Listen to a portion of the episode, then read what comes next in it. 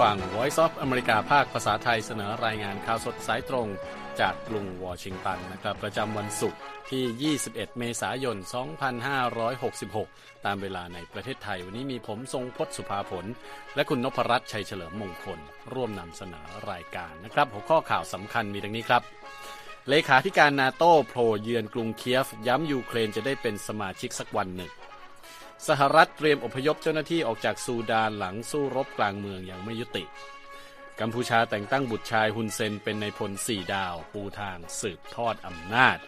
และจรวดยักษ์ Starship ของ SpaceX ระเบิดหลังปล่อยจากฐานในเท็กซัสเพียงไม่กี่นาทีนะครับ ในส่วนเสริมข่าววันนี้เราจะพาคุณผู้ฟังไปคุยข้ามโลกกับบรรยากาศ หาเสียงเลือกตั้งที่เมืองไทยในมุมมองของ VOA ไทย และส่งท้ายวันนี้นะครับ ขาแดนซ์อังกฤษเปิดใจให้กับดีเจปัญญาประดิษฐ์ เป็นอย่างไรนั้นติดตามได้จาก VOA ภาคภาษาไทย กรุงวอชิงตันครับ ครับคุณนพรัตน์ครับ ข่าวแรกก็ไปอัปเดตสถานการณ์ที่ยูเครนกันก่อนครับครับหัวข้อข่าววันนี้ก็คือเรื่องของเลขาธิการองค์การนาโตที่เยือนกรุงเคียฟแบบเซอร์ไพรส์ในวันพฤหัสบดีนะครับครับพร้อมให้คำมั่นว่ายูเครนจะเข้าร่วมเป็นสมาชิกของนาโตสักวันหนึ่ง เยนสโตเทนเบิร์กเลขาธิการนาโต้ก็เดินทางเยือนกรุงเคียฟเมืองหลวงของยูเครน อย่างไม่มีกำหนดล่วงหน้านะครับ และนับเป็นครั้งแรกที่เดินทางมายูเครนหลังสงครามปะทุขึ้นมา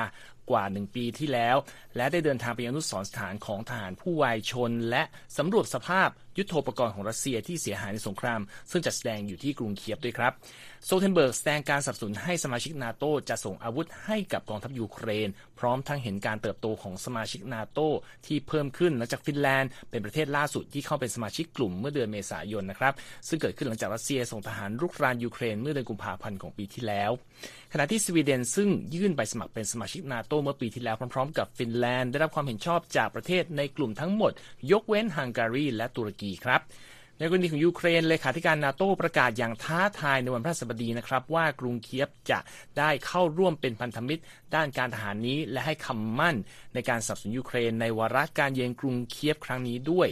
ด้านรัสเซีย ซึ่งพยายามหายผลมากมายในการสร้างความชอบธรรมในการทำสงครามในยูเครนกล่าวย้ำในวันพฤหัสบดีด้วยครับว่าการป้องกันไม่ให้ยูเครน เข้าเป็นสมาชิกนาโตคือเป้าหมายสำคัญเบื้องหลังการส่งฐานบุกยูเครน และแย้งว่าสมาชิกภาพนาโตของรัฐบาลกรุงเคียฟถือเป็นภัยคุกคามต่อรัสเซียครับคุณทรงพจน์ครับสโตเทนเบิร์กก็ยังได้กล่าวระหว่างการถแถลงข่าวด้วยนะครับว่าขอให้ความชัดเจนตรงนี้ว่าพื้นที่อันชอบธรรมของยูเครนคือสมาชิก ภูมิภาคยูโรแอตแลนติก และว่าตำแหน่งอันชอบธรรมของยูเครนอยู่ในนาโตนะครับพร้อมกันนี้เลขาธิการนาโตและผู้นำยูเครนก็ได้หารือเพิ่มเติมเกี่ยวกับความช่วยเหลือจากนาโตที่จะให้กับยูเครน ซึ่งสโตเทนเบิร์กกล่าวว่าสิ่งนี้จะช่วยคุณก้าวผ่านจากแนวทางและเครื่องมือในยุคโซเวียตมาเป็นมาตรฐานของนาโตและให้ความมั่นใจว่าจะสามารถทำงานร่วมกันได้อย่างเต็มที่กับพันธมิตรนะครับ ประธานาธิบดีวโลดิเมียเซเลนสกี้ได้เรียกร้องให้สโตเทนเบิร์ก ซึ่งเป็นผู้ผลักดันการสนับสนุนจากสมาชิกนาโตนั้นให้เพิ่มการสนับสนุนด้านอาวุธมากขึ้นนะครับ รวมทั้งเครื่องบินรบ กระสุนปืนและยุทโธปกรณ์อื่น ๆ ในวันเดียวกันนี้เดนมาร์กและเนเธอร์แลนด์ประกาศว่าจะร่วมกันจัดซื้อ และปรับปรุงรถถัง r e p a r 2A4 จำนวน 14 คันให้กับยูเครน และจะพร้อมส่งถึงมือกองทัพยูเครนในต้นปีหน้านะครับ ซึ่งทั้งสองประเทศจะดูแลเรื่องค่าใช้จ่ายราว 180 ล้านดอลลาร์ร่วมกันเลขาธิการนาโต้ยังยินดีต่อคำประกาศนี้นะครับ และคาดหวังว่าประเทศอื่นๆ ในนาโต้จะประกาศความช่วยเหลือด้านการทหารใหม่ให้แก่ยูเครน เช่นกันครับคุณนพรัตน์ครับจากเรื่องของยุโรปมาดูกันที่แอฟริกากันบ้างครับ กระทรวงกระทรวงกลาโหมสหรัฐ ตรึงกำลังทหารใกล้กับซูดานครับเพื่อช่วยเหลือในการอพยพเจ้าหน้าที่สถานทูตสหรัฐที่กรุงคาทูม หากจำเป็นท่ามกลางเหตุประทะรุนแรงในซูดานที่ยังไม่ยุติลงครับกระทรวงการต่างประเทศสหรัฐออกแถลงการเกี่ยวกับเหตุรุนแรงในซูดานว่ากองบัญชาการภาคพื้นแอฟริกากำลังจับตาดูสถานการณ์ในซูดานอย่างใกล้ชิด และจัดเตรียมแผนการอย่างรอบคอบสำหรับสถานการณ์ที่อาจเกิดขึ้นได้ในรูปแบบต่างๆ และว่าในแง่ของนโยบายและความปลอดภัย เราไม่สามารถคาดการปฏิบัติการที่อาจเกิดขึ้นในอนาคตได้ครับ ข้อมูลล่าสุดจากองค์การอนามัยโลกระบุครับว่ามีผู้เสียชีวิตแล้วอย่างน้อย 330 คน และมีผู้ได้รับบาดเจ็บ 3,200 คนจากการสู้รบระหว่างฐานบกที่จงรักภักดีต่อพลเอกอับเดลฟาตาอัลเบอร์ฮาน ประธานสภาอธิปไตย ผู้ดูแลเรื่องการถ่ายโอนอำนาจการบริหารในสุดาน กับทหารของกองหนุนกองกำลังสนับสนุนเคลื่อนที่เร็วหรือ RSF โดยพลเอกโมฮัมเหม็ด ฮัมดานดากาโล รองประธานสภาอธิปไตย ที่เริ่มต้นตั้งแต่วันที่ 15 เมษายนที่ผ่านมานะครับ องค์การอนามัยโลกยังรายงานเพิ่มเติมด้วยว่าการสู้รบทำให้การเดินทางภายในเมืองหลวงของซูดานเป็นไปอย่างจำกัด สร้างผลกระทบให้กับแพทย์ และเจ้าหน้าที่สาธารณสุขในพื้นที่อย่างยิ่ง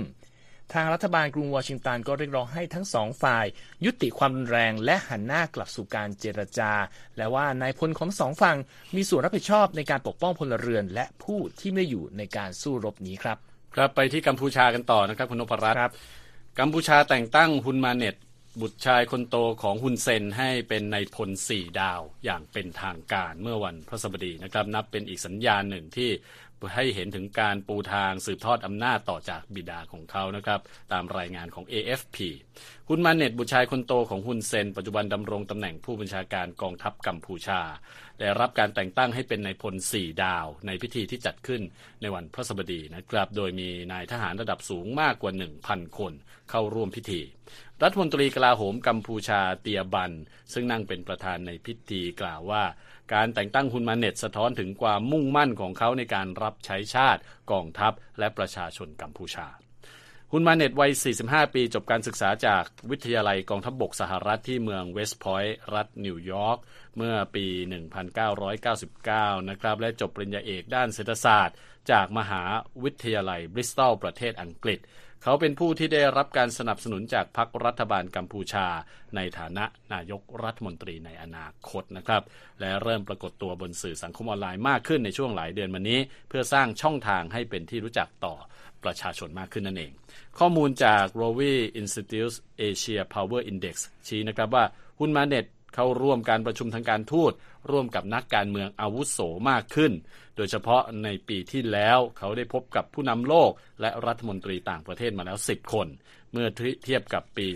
2019 ที่เขาพบเพียง 2 คนเท่านั้นนะครับ ที่ต้องจับตากันต่อไปนะครับคุณนพรัตน์ครัก็บคือคุณมาเน็ตเตรียมลงชิงเก้าอี้ในสภาในการเลือกตั้งที่จะมาถึงในเดือน กรกฎาคมปีนี้นะครับ อันนี้อ้างอิงจากเอกสารของพรรครัฐบาลที่สื่อ AFP ได้รับครับ ครับย้อนดูกันนิดหน่อยนะครับอ่านายกรัฐมนตรีฮุนเซนที่ผ่านมานะครับ ก็ปกครองกัมพูชามาถึง 38 ปีแล้วนะคุณทรงพจน์ครับและเป็นนายกรัฐมนตรีที่ดำรงตำแหน่งยาวนานที่สุดในโลกด้วย ก็ออกตัวอย่างเปิดเผยในการสนับสนุนบุตรชายของตน ให้ก้าวขึ้นมารับบทบาทผู้นำกัมพูชาในอนาคต แล้วก็ยังส่งสัญญาณมาหลายครั้งว่า จะก้าวลงจากตำแหน่งในช่วงที่ผ่านมา แต่กล่าวว่าเขาจะลงชิงชัยอีกครั้งในการเลือกตั้งที่จะมาถึงในอีกไม่กี่เดือนข้างหน้านี้ด้วยนะครับครับในการเลือกทั่วไปเมื่อปี 2018พรรครัฐบาลของนายกฮุนเซนได้เสียงในสภาทุกที่นั่งครับ หลังจากศาลสูงกัมพูชาสั่งยุบพรรคฝ่ายค้าน ซึ่งชื่อพรรคสงเคราะห์ชาติ หรือ CNRP ไปเมื่อปีก่อนหน้านั้นนะครับ และเมื่อเดือนที่แล้วศาลกัมพูชาก็เพิ่งพิพากษาลงโทษนักการเมืองฝ่ายค้าน เข็มโสภา หัวหน้าพรรค CNRP นี่เองให้ถูกกักตัวอยู่ภายในบ้านเป็นเวลา 27 ปี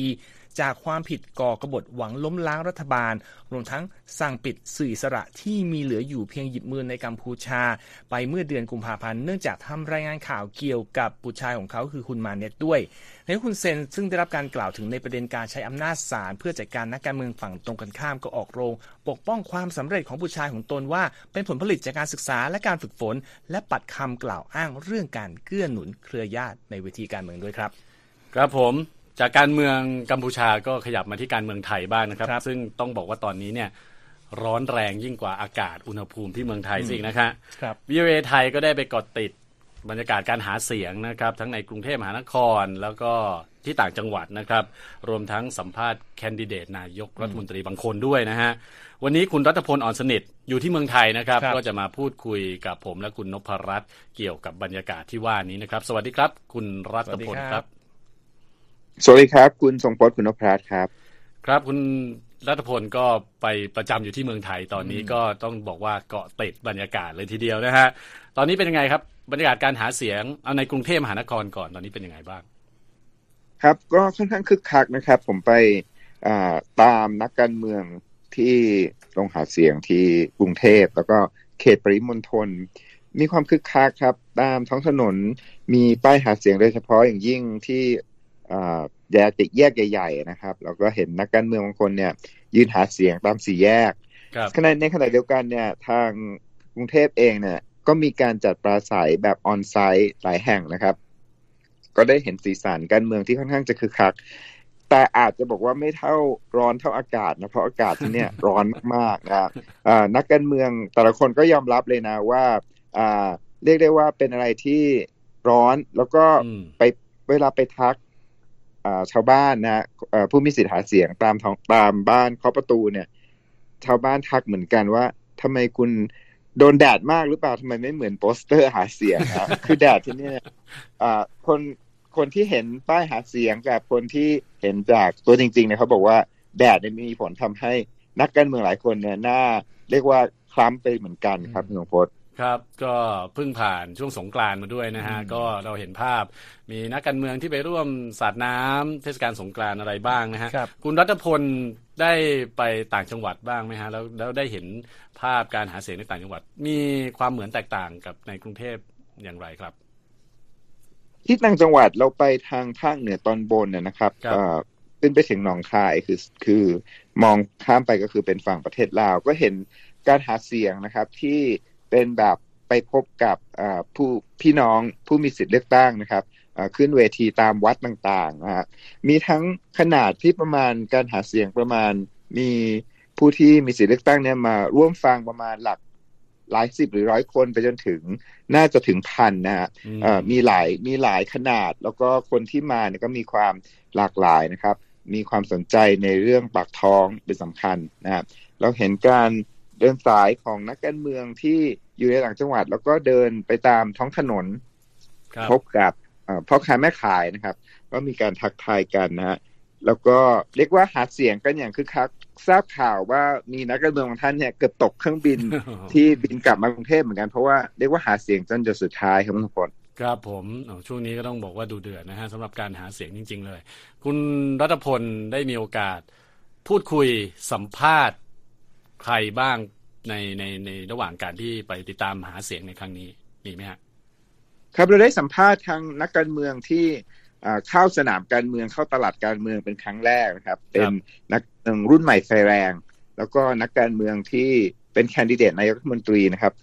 สำหรับคนที่เป็นแคนดิเดตนายกรัฐมนตรีที่การขอสัมภาษณ์ของวิโอเอไทยเนี่ยได้รับการตอบรับก็มีคุณพิธาลิมเจริญ พักก้าวไกลแล้วก็คุณเศรษฐาทวีสินพักเพื่อไทยครับ ประเด็นที่ได้คุยกันก็คือเป็นประเด็นเรื่องทั้งนโยบายนะครับ เรื่องอวิสัยทัศน์ แล้วก็การหาเสียงครั้งนี้เป็นอย่างไร รวมทั้งมุมมองที่เรื่องครอบครัว เรื่องความเป็นส่วนตัว แล้วก็ได้คุยถึงประเด็นต่างๆ ที่เป็นประเด็นที่สังคมในกำลังเป็นที่พูดถึง แล้วก็ที่เราทำเป็นครั้งนี้เนี่ยก็คือสัมภาษณ์เป็นภาษาอังกฤษครับคุณพลครับ น่าสนใจมากก็ได้ ก็ได้คุยกับทั้งสองท่านนะฮะเป็นภาษาอังกฤษแล้วก็อีกไม่นานนะครับ น่าจะมีการออกอากาศ การวิดีโอสัมภาษณ์ของทั้งสองท่านครับครับก็คือทาง VOA ไทยเราก็จะมีการทำเป็นบทสัมภาษณ์เนี่ยนะฮะแล้วก็มาออกทางวิดีโอให้คุณผู้ฟังคุณผู้ชมเนี่ยได้ได้ได้รับชมกันใช่ไหมครับ คุณรัตพล ใช่ครับ ครับครับนอกจากที่ได้สัมภาษณ์แล้วแล้วได้พบกับเพื่อนร่วมวงการสื่อต่างชาติที่มาติดตามสถานการณ์การเลือกตั้งบ้างไหมครับ สื่อต่างชาติเนี่ยให้ความสนใจมากคุณพราผมเห็นทั้งสื่อ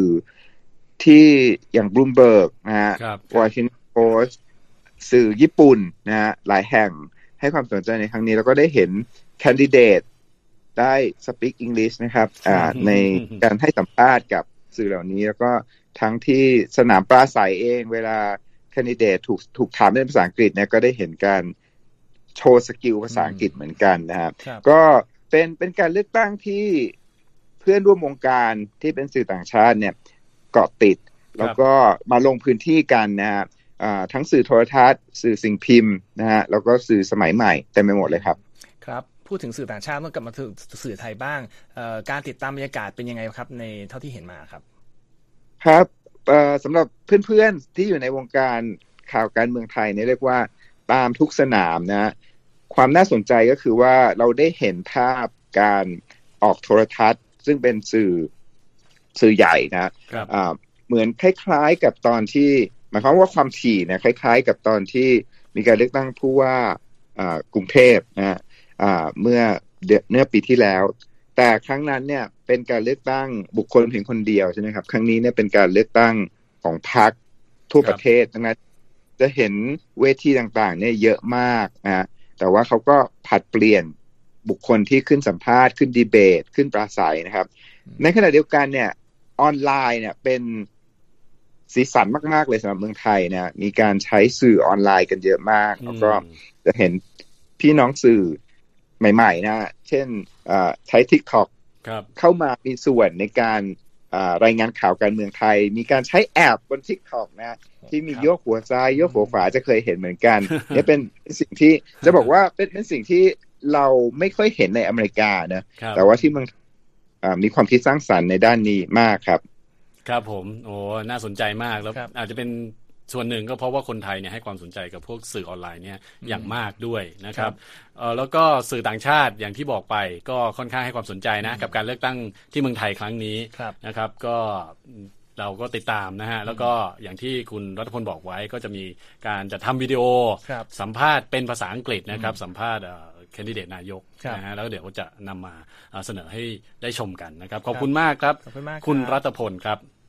ขอบพระคุณครับ สวัสดีครับ ครับ สวัสดีครับ ครับคุณผู้ฟังกำลังรับฟังข่าวสดสายตรงจาก Voice of America ภาคภาษาไทยนะครับ ติดตามติดตามเราได้ทางเว็บไซต์ voa thai com นะครับ แล้วก็สื่อสังคมออนไลน์ต่างๆนะครับ Facebook Instagram YouTube Twitter นะครับ รวมทั้ง Spotify ครับ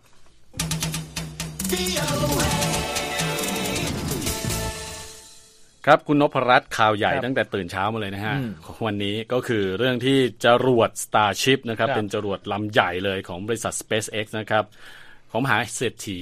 อีลอนมัสระเบิดหลังจากที่ปล่อยจากฐานเพียงไม่กี่นาทีเท่านั้นนะครับครัตบกลงบริเวณอ่าวเม็กซิโก ในการทดสอบปล่อยยานในวันพฤหัสบดีนะครับ SpaceX ตั้งเป้าจะส่งจรวดแบบ 2 ท่อน ความสูงถึง 120 เมตรนะครับลำนี้เดินทางรอบโลกจากรัฐเท็กซัส และต้องตกลงในมหาสมุทรแปซิฟิกใกล้กับรัฐฮาวาย นั่นเป็นไปตามแผนนะฮะ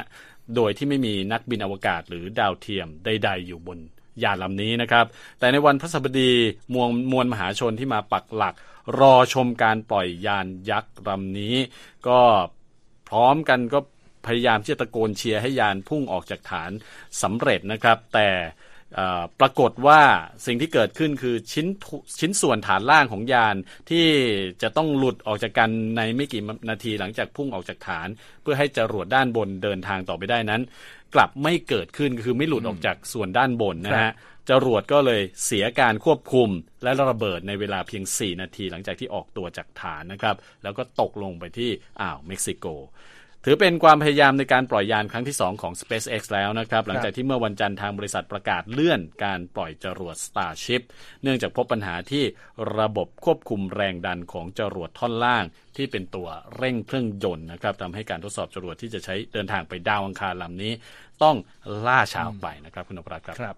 จากเรื่องของเทคโนโลยีซึ่งเกี่ยวกับธุรกิจมาดูข่าวเศรษฐกิจกันบ้างนะครับ ข่าวแรกเป็นเรื่องของความเห็นของรัฐมนตรีคลังสหรัฐนะครับเจเน็ตเยลเลนขึ้นกล่าวกล่าวสุนทรพจน์ที่ School of Advanced International Studies หรือว่า SAIS ที่มหาวิทยาลัยจอห์นส์ฮอปกินส์ในกรุงวอชิงตันนะครับ ก็ออกมาเรียกร้องว่ารัฐบาลสหรัฐรัฐบาลจีนควรจะต้อง และสามารถหาทางอยู่ร่วมกันให้ได้ในช่วงที่ความสัมพันธ์ระหว่างทั้งสอง ตึงเครียดหนักมานานหลายเดือนนะครับ โดยเยเลนยังได้พูดว่าความสัมพันธ์ของเรานั้นชัดเจนอยู่แล้วว่าอยู่ในภาวะตึงเครียด แต่บอกว่าเป้าหมายของดิฉันก็คือ การที่มีความชัดเจนและมีความซื่อสัตย์เพื่อจะฝ่าเสียงรบกวนต่างๆ ให้ทุกฝ่ายสามารถ พูดเกี่ยวกับความสัมพันธ์ที่สำคัญยิ่งนี้ ภายใต้ความสภาพเป็นจริง ที่ทุกคนมีสติสัมปชัญญะอยู่นะครับครับโดยทางเจ้ากระทรวงสหรัฐยังได้แสดงความกังวลเกี่ยวกับการที่จีน และรัสเซียประกาศความเป็นหุ้นส่วนแบบไร้ขีดจำกัด ซึ่งเขาบอกว่าเป็นตัวบ่งชี้ว่าจีนนั้นไม่ได้สนใจเรื่องสงครามยูเครนมากเท่าไหร่ และแสดงจุดยืนที่ว่าความมั่นคงแห่งชาติของสหรัฐ คือสิ่งที่มีความสำคัญยิ่ง ก็เป็นการพูดถึงการเอ่อ ปกป้องนโยบายของกระทรวงพาณิชย์สหรัฐที่สั่งห้ามการส่งออกชิปคอมพิวเตอร์ ล้ำสมัยของอเมริกาไปให้จีนนะครับ เพื่อว่าจะจำกัดความสามารถของจีนไม่ให้พัฒนาระบบ การฐานใหม่ๆ ซึ่งหมายถึงอาวุธอำนาจทำลายล้างสูง แล้วไปส่งออกต่างๆนะครับ อีกประเด็นหนึ่งก็ไปที่จีนได้เลย คือบริษัทเทคโนโลยีหัวเว่ยนะครับเปิดตัวระบบระบบจัดการซอฟต์แวร์สำหรับอุปกรณ์ของตน มาแทนที่ระบบที่เคยซื้อจากสหรัฐ หลังจากที่กรุงวอชิงตันจำกัดการเข้าถึงเทคโนโลยีล้ำสมัย และเกิดให้บริษัทแห่งนี้ต้องประสบปัญหาหยุดชะงักดำเนินธุรกิจไปไม่ได้ตามรายงานของรอยเตอร์นะครับโดยการเปิดงานครั้งนี้นะครับเกิดขึ้นโดยเป็นการเลี้ยงฉลองภายในเพื่อเปิดตัวซอฟต์แวร์ชื่อ Meta ERP ERP คือ Enterprise Resource Planning System เป็นระบบที่บริษัทต่างๆนำมาใช้เพื่อจัดการระบบปฏิบัติการธุรกิจหลักๆ ตั้งแต่งานบัญชีไปถึงงานจัดการห่วงโซ่ประทานนะครับ ผู้บริหารของบริษัทบอกว่าการที่ถูกตัดออกจาก ERP เก่า และระบบจัดการและปฏิบัติการอื่นๆ เมื่อ 3 ปีก่อนของสหรัฐนะครับ วันนี้สามารถรอดมาแล้วและ จะดำเนินต่อไปด้วย โดยแม้หัวเว่ยจะไม่ได้เปิดเผยว่าจะใช้ระบบของตนเอามาทำธุรกิจคือมาจำหน่ายหรือเปล่า แต่ผู้สื่อข่าวมองว่านี่เป็นโอกาสที่หัวเว่ยจะนำผลิตภัณฑ์ใหม่ของตนมาแข่งกับผู้พัฒนาของสหรัฐเช่น Oracle หรือ SAP SAP นะครับ แล้วก็ชี้เห็นถึงความเป็นไปได้ที่หัวเว่ยอาจจะเปิดบริษัทใหม่เพื่อดูแลผลิตภัณฑ์นี้และนำไปจำหน่ายต่อไปนะครับ สุดท้ายเป็นเรื่องของ EU ครับ ตอนนี้กำลังตรวจสอบธุรกิจสินค้าหรูอย่างหนัก โดยเริ่มต้นจากการที่ส่งหน่วยงานต่อต้านการผูกขาดของ EU ไปที่สำนักงงานใหญ่แบรนด์กุชชี่ชื่อดังของโลกในสัปดาห์นี้ที่นครมิลานนะครับ โดยเมื่อวันอังคารที่ผ่านมาคณะกรรมาการยุโรปเพิ่งเปิดเผยว่าหน่วยงานดังกล่าวเนี่ยได้เข้าบุคคลบริษัทหลายแห่งที่อยู่ในอุตสาหกรรมแฟชั่นในหลายประเทศที่เป็นสมาชิก EU แต่ไม่ได้ระบุชื่อก่อนที่วันพุธ รอยเตอร์จะรายงานว่ามีการไปที่กุชชี่ซึ่งเป็นเป้าหนึ่งในการสืบสวน โดยแหล่งข่าวที่ใกล้ชิด บอกว่าเป็นการตรวจสอบเพื่อดูว่ามีบริษัทแห่งใดทำการละเมิดมาตรา 101 ของกฎหมาย EU หรือเปล่า มาตราดังกล่าวคือสั่งห้าม ไม่ให้ธุรกิจทำการตกลงใด ๆ ที่นำไปสู่การ จัดการปกป้องหรือบิดเบือนสภาวะการแข่งขันภายใน EU ที่จะมีผลต่อภาวะการค้าขายในกลุ่มสมาชิกนะครับ ซึ่งทางบริษัทชื่อ Caring ซึ่งเป็นบริษัทแม่ของ Gucci ที่อยู่ในฝรั่งเศส ก็บอกว่าให้ความร่วมมือการตรวจสอบอย่างเต็มที่ นักวิเคราะห์จาก Exxon BNP Paribas ระบุในบทวิจัยนะครับว่าติดต่อไปทางทีมต้นทุนสัมพันธ์ของบริษัทแม่กุชชี่แล้วก็ไม่รับข้อมูลอะไรต่างๆ แต่ให้ความเห็นว่าการสอบสวนเช่นนี้ไม่ใช่เรื่องปกติในอุตสาหกรรมแฟชั่นครับคุณทรงพจน์แม้ว่าทางบริษัทจะยืนยันว่า นี่เป็นการตรวจสอบเพียงส่วนหนึ่งของการสืบสวนวงกว้างเท่านั้นครับ ครับผมนะฮะไปฟังดัชนีหุ้นในสหรัฐบ้างนะครับ ดาวโจนส์ลดลง 110 จุดนะครับ ปิดที่ 33,787 จุด Standard and Poor's ลดลง 25 จุด ปิดที่ 4,130 จุด NASDAQ ลดลง 98 จุดนะครับ ปิดที่ 12,060 จุด ส่วนอัตราแลกเปลี่ยนวันนี้ 1 ดอลลาร์แลกได้ 34 บาท 31 สตางค์นะครับ คุณฟังกำลังรับฟังข่าวสดสายตรงจาก Voice of America ครับ ครับมีข่าวอีกหนึ่งข่าวนะครับ คุณนพรัตน์นักวิทยาศาสตร์เตือนนะครับว่าทั่วโลก อาจจะต้องเตรียมรับมือกับอุณหภูมิเฉลี่ยทั่วโลกที่สูงขึ้นทำสถิติใหม่ในปีนี้หรือปีหน้านะฮะตอนนี้ก็ร้อนแล้วอาจจะร้อนขึ้นไปอีกนะฮะเนื่องจากปัญหาการเปลี่ยนแปลงสภาพอากาศผิดธรรมชาติ บวกกับการกลับมาของปรากฏการณ์เอลนินโยนั่นเองนะครับ ซึ่งปรากฏการณ์เอลนินโยก็เป็นวัฏจักรตามธรรมชาติที่กระแสลมเลียบฝั่งตะวันตกจากเส้นศูนย์สูตรเคลื่อนตัวช้าลง แล้วก็ทำให้กระแสน้ำอุ่นไหลไปทางตะวันออกนำไปสู่ภาวะที่อุณหภูมิผิวน้ำในมหาสมุทรอุ่นขึ้นนั่นเองนะครับ แล้วก็มีโอกาสที่จะทำให้อุณหภูมิสูงทำสถิติใหม่ทั่วโลก อาจจะเกิดคลื่นความร้อนภัยแล้งและไฟป่ารุนแรงภายในปีนี้และปีหน้าด้วยนะครับครับ ไปส่งท้ายกันนะครับ เป็นเรื่องของเทคโนโลยีครับ ทุกวันนี้เทคโนโลยีปัญญาประดิษฐ์ก็ได้รับความนิยมอย่างมากนะครับ แล้วก็คืบคลานเข้าไปในทุกสาขาอาชีพ ล่าสุดเป็นคราวของอาชีพดีเจนะครับ ซึ่งขาแดนซ์อังกฤษให้การตอบรับที่ดีซะด้วยนะครับ กับแนวเพลงที่สร้างขึ้นจาก DJ AI นะฮะติดตามรายงานเรื่องนี้จากคุณธัญพรสุนทรวงศ์ครับ ค่ะ ChatGPT ระบบซอฟต์แวร์ปัญญาประดิษฐ์ในรูปแบบแชทบอทแบบข้อความที่พัฒนาโดย OpenAI ที่สามารถร่างข้อความบทกลอนหรือแม้แต่เขียนรหัสคอมพิวเตอร์ตามคำสั่ง ที่ได้รับความสนใจอย่างกว้างขวางในวงการเทคโนโลยี ได้กระตุ้นนักลงทุนในการเทเงินให้กับบรรดาบริษัทสตาร์ทอัพที่มุ่งเน้นการพัฒนาเทคโนโลยีปัญญาประดิษฐ์ที่ได้รับกระแสตอบรับอย่างล้นหลาม และสร้างความฮือฮาในหลาย ๆ วงการในช่วงหลายเดือนที่ผ่านมาค่ะ The Glove That Fits ในคลับแห่งหนึ่งที่อยู่ทางฝั่งตะวันออกของกรุงลอนดอน เป็นหนึ่งในบาร์แห่งแรกที่ทดลองใช้ระบบ AI ในการสร้างท่วงทำนอง โดยจอร์จพินิกาซึ่งเป็นผู้โปรโมทเทคโนโลยีนี้กล่าวกับรอยเตอร์ว่า เราอาจใช้ AI สร้างเสียงเพลงที่ไพเราะ และสามารถเล่นเพลงนั้นให้ผู้คนฟังได้ค่ะมูเบิร์ตแอปที่สร้างขึ้นโดยทีมนักพัฒนาชาวยูเครนและรัสเซีย ในการขับเคลื่อนจังหวะเพลงเทคโนโลยีและเสียงกลองในยามค่ำคืน โดยใช้ตัวอย่างที่มนุษย์สร้างขึ้นเพื่อสร้างแทร็กใหม่ล่าสุด ผู้ใช้แอปนี้สามารถกดชอบหรือไม่ชอบเพลงที่ถูกสร้างสรรค์ขึ้นมา และแอปก็จะปรับเสียงดนตรีให้ดีขึ้น ในขณะเดียวกันนักดนตรีที่สร้างตัวอย่างเสียงเพลงขึ้นมาก็จะได้รับส่วนแบ่ง เมื่อเสียงเพลงของพวกเขาถูกใช้งานค่ะ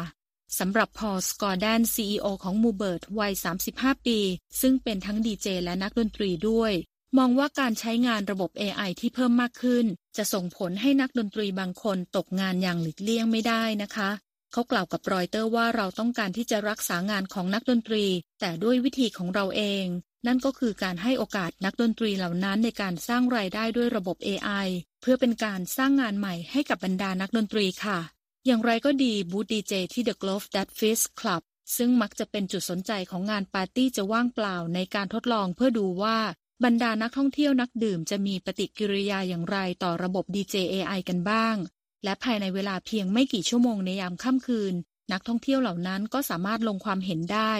โรสคัตเบอร์สันนักศึกษาปริญญาโทด้านระบบ AI วัย 24 ปีกล่าวว่าดีเจระบบ AI น่าจะมีความซับซ้อนกว่านี้ได้นะคะ แล้วว่า AI ควรจะมีแนวเพลงอิเล็กทรอนิกส์อื่น ๆ ที่อาจทำให้ดนตรีมีความน่าสนใจมากขึ้น แต่ก็ยังสนุกที่จะเต้นตามได้ค่ะ ส่วนเพียโตรคาปิชีกาเลโอตา โปรแกรมเมอร์อายุ 26 ปี หลังจากที่หยุดพักจากการเต้นแล้วเขาให้ความเห็นว่า DJ AI ทำงานได้ดีเลยทีเดียวค่ะ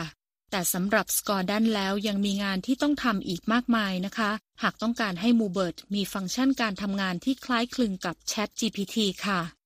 ธัญพรสุนทรวงศ์ VOA ภาคภาษาไทย กรุงวอชิงตันค่ะ ครับผมเรื่องของ DJI นะครับ ส่งท้ายข่าวสดสายตรงครับจาก VOA ภาคภาษาไทยกรุงวอชิงตันวันนี้ ผมทรงพจน์สุภาผลและคุณนพรัตน์ชัยเฉลิมมงคล ลาไปก่อนครับ สวัสดีครับ สวัสดีครับ Voice of America, Washington.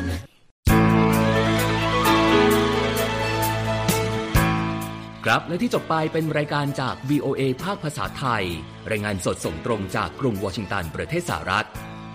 คุณผู้ฟังสามารถติดตามข่าวสารจากทั่วโลกได้ในทุกที่ทุกเวลา ที่เว็บไซต์ voa thai com รวมถึงทุกช่องทางในโซเชียลมีเดีย Facebook YouTube Twitter และ Instagram เริ่มต้นวันด้วยการอัปเดตข่าวสารจากทั่วโลก ผ่านรายการข่าวสดสายตรงจาก VOA ภาคภาษาไทย และสุดสัปดาห์กับ VOA ทั้งยังเรียนรู้เรื่องราวทางวัฒนธรรม และไลฟ์สไตล์ ผ่านรายการภาษาอังกฤษแบบอเมริกันของเรา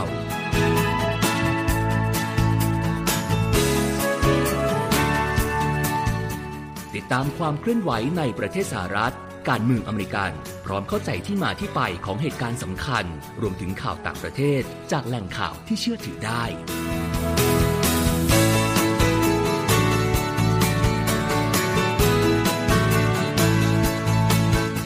นอกจากนี้ VOA ยังมีบทสัมภาษณ์และคอนเทนต์แบบ Exclusive จากบุคคลที่น่าสนใจหลากหลายวงการ และยังมีเรื่องราวของคนไทยในประเทศสหรัฐอีกด้วย